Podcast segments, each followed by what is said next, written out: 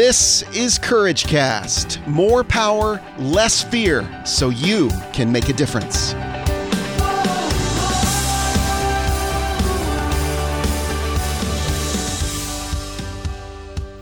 Well, hey everyone, this is Eric Nordhoff, and you're listening to the Courage Cast. Today I want to talk about Phil Mickelson. So, last weekend, this man who is 50 years old won the PGA tournament. The one of the four majors.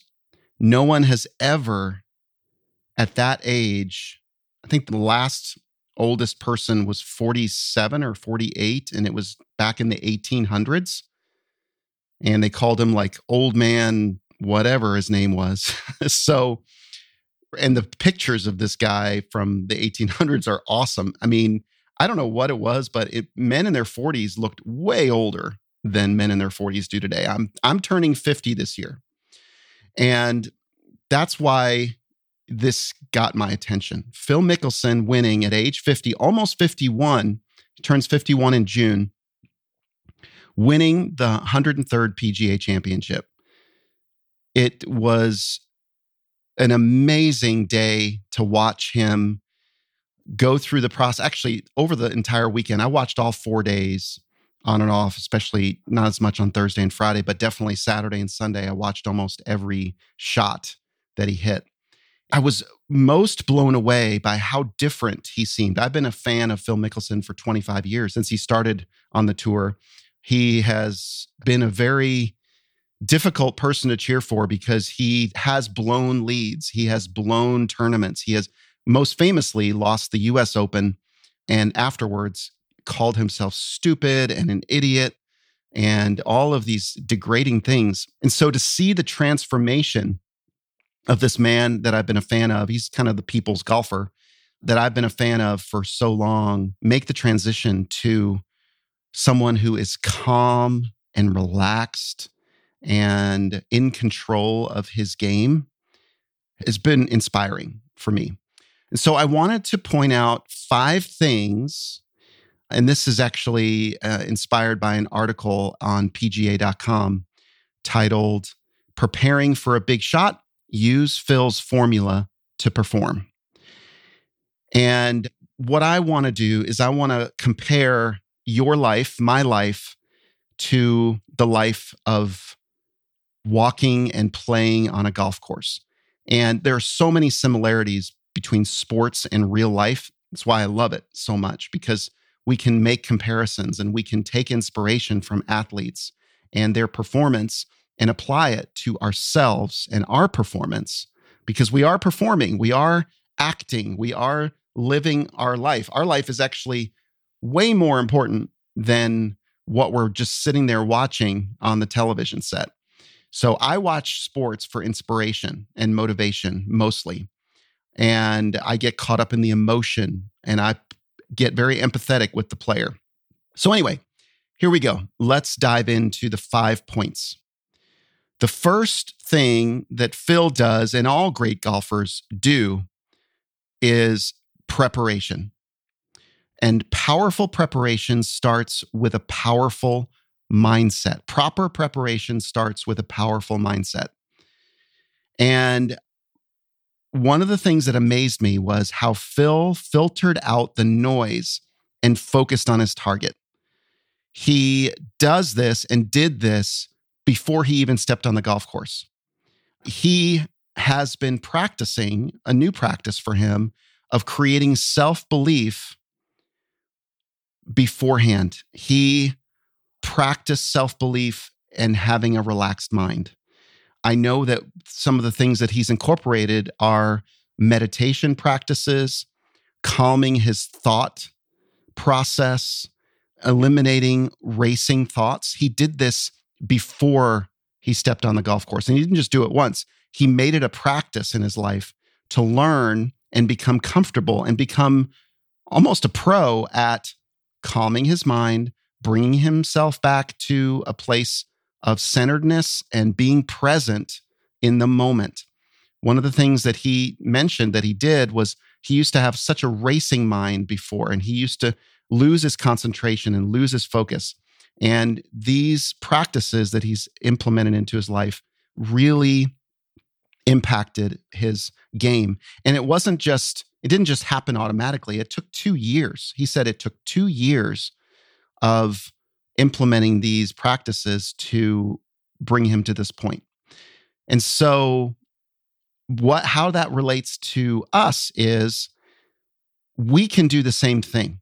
We can incorporate meditation, prayer, centering, calming, relaxation processes into our lives to bring us eventually to a point when we step on the field of life and we step into our career as entrepreneurs or as business people in our business life or in our work life or in our ministry life that we are prepared and we are confident and we've built up our belief to the point where we can relax and just be in the zone and act based on all the work that we did beforehand. I know that seems a little woo woo, but here are some things that I have done and implemented recently into my life that have helped me.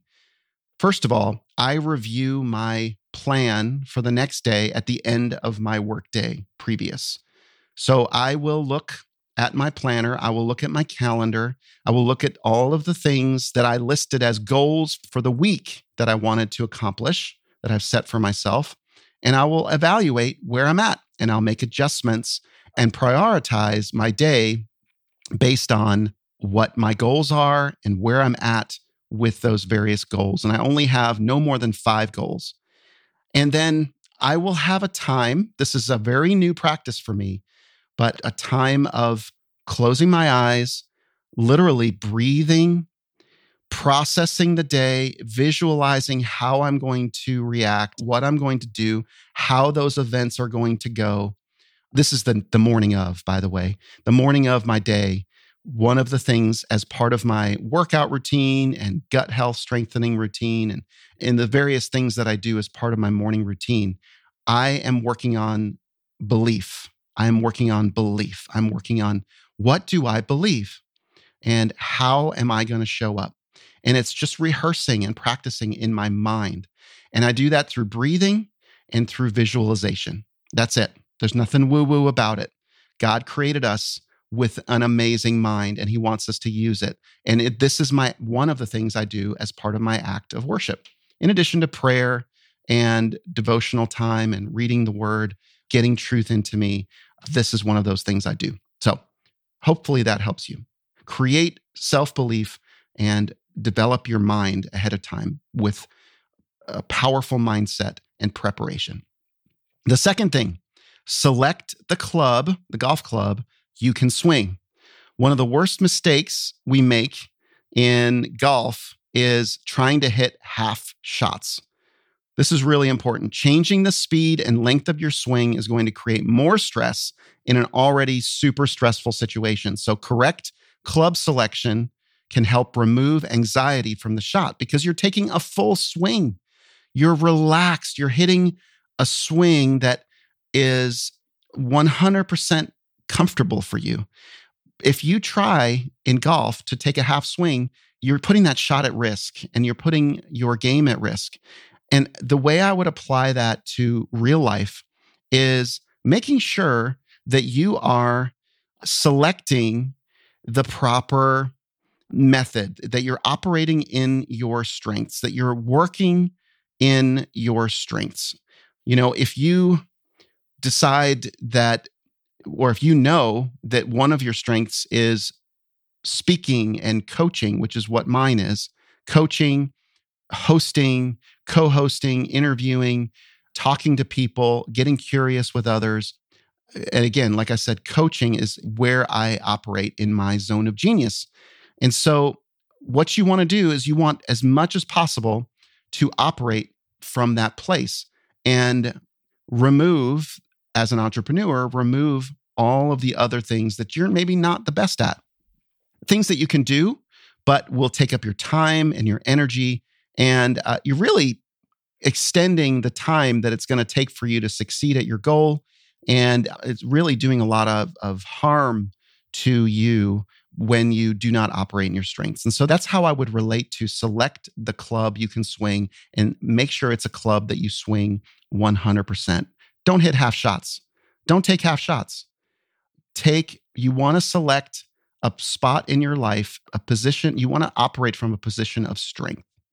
And uh, you want to operate from a position of strength and a position where you can take a full swing and you can give it 100% effort. Imagine if you had 100% of your time operating out of your strengths, or even 80% of your time operating out of your strength, and 20% of your time only operating out of the things that maybe you have to do or administratively need to do.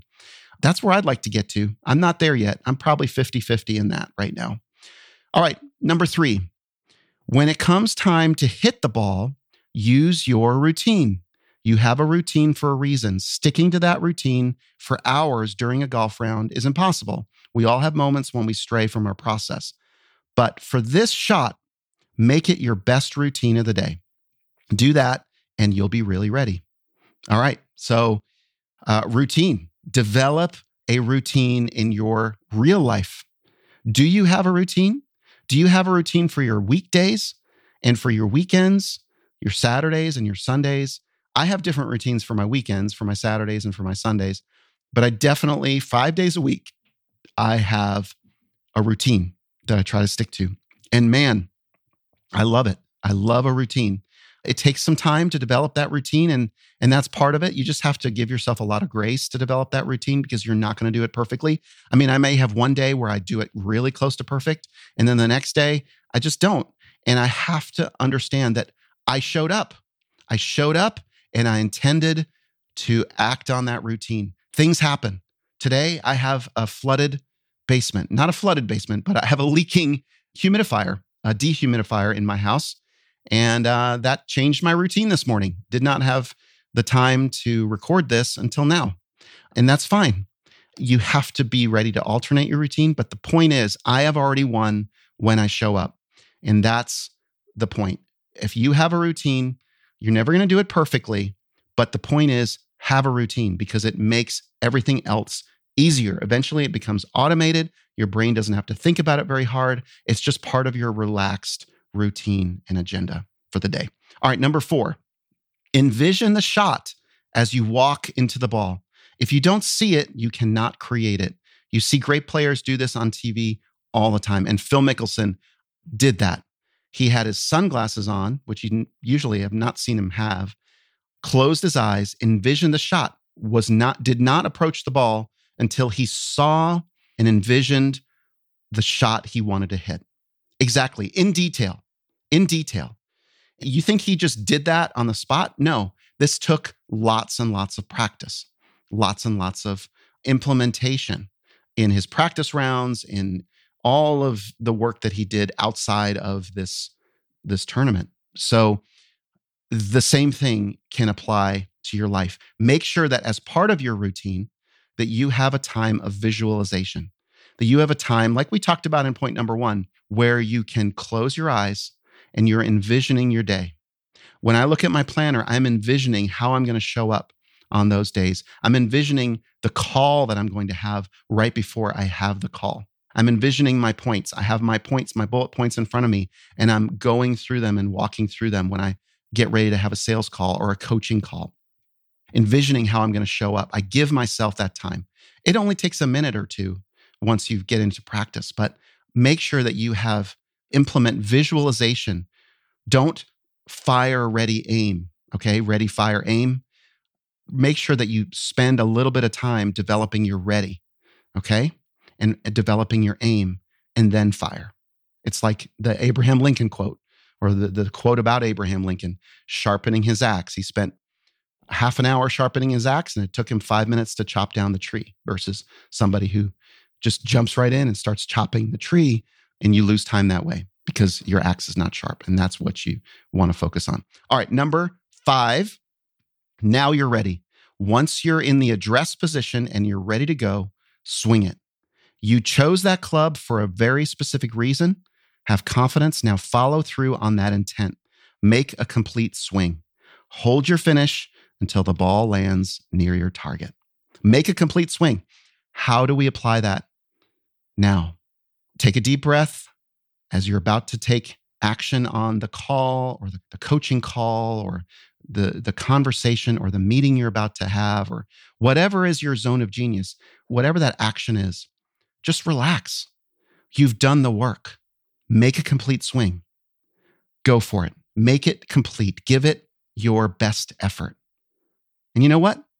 If whatever happens, happens, it's not good or bad. The results are not good. The results are not bad. They are there for you and me to learn and grow. This is something that I've had to learn and I've implemented into my life as well. Just go for it. Make a complete swing, relax. Trust the work that you've done, trust yourself, and have confidence in the belief that you've built and the work that you've done to visualize and to imagine and to meditate and things that you've prayed and trusted God for. All right? He is always for you, He is never against you. Anything that happens to you is for your benefit. Remember that. All right, friends, those are the five things. I hope you uh, could at least gain a cup from a couple of them and add them and implement them into your life. If you'd like to talk to me more about this, I love to coach. Reach out to me at ericnordhoff.com, N O R D H O F F.com, E R I C with a C, no K. And I'd love to talk with you. Schedule a consult we can go through these things if you'd like to implement this practice into your life and develop this. Let's work on it together. I have I'm spending the majority of my time in group coaching calls, masterminds, and one-on-one coaching. That's what I love to do. That's my zone of genius. It's where I can help you best. I can encourage you and help you develop. So friends, hope you found this valuable. I'll be back on another episode of the Courage Cast.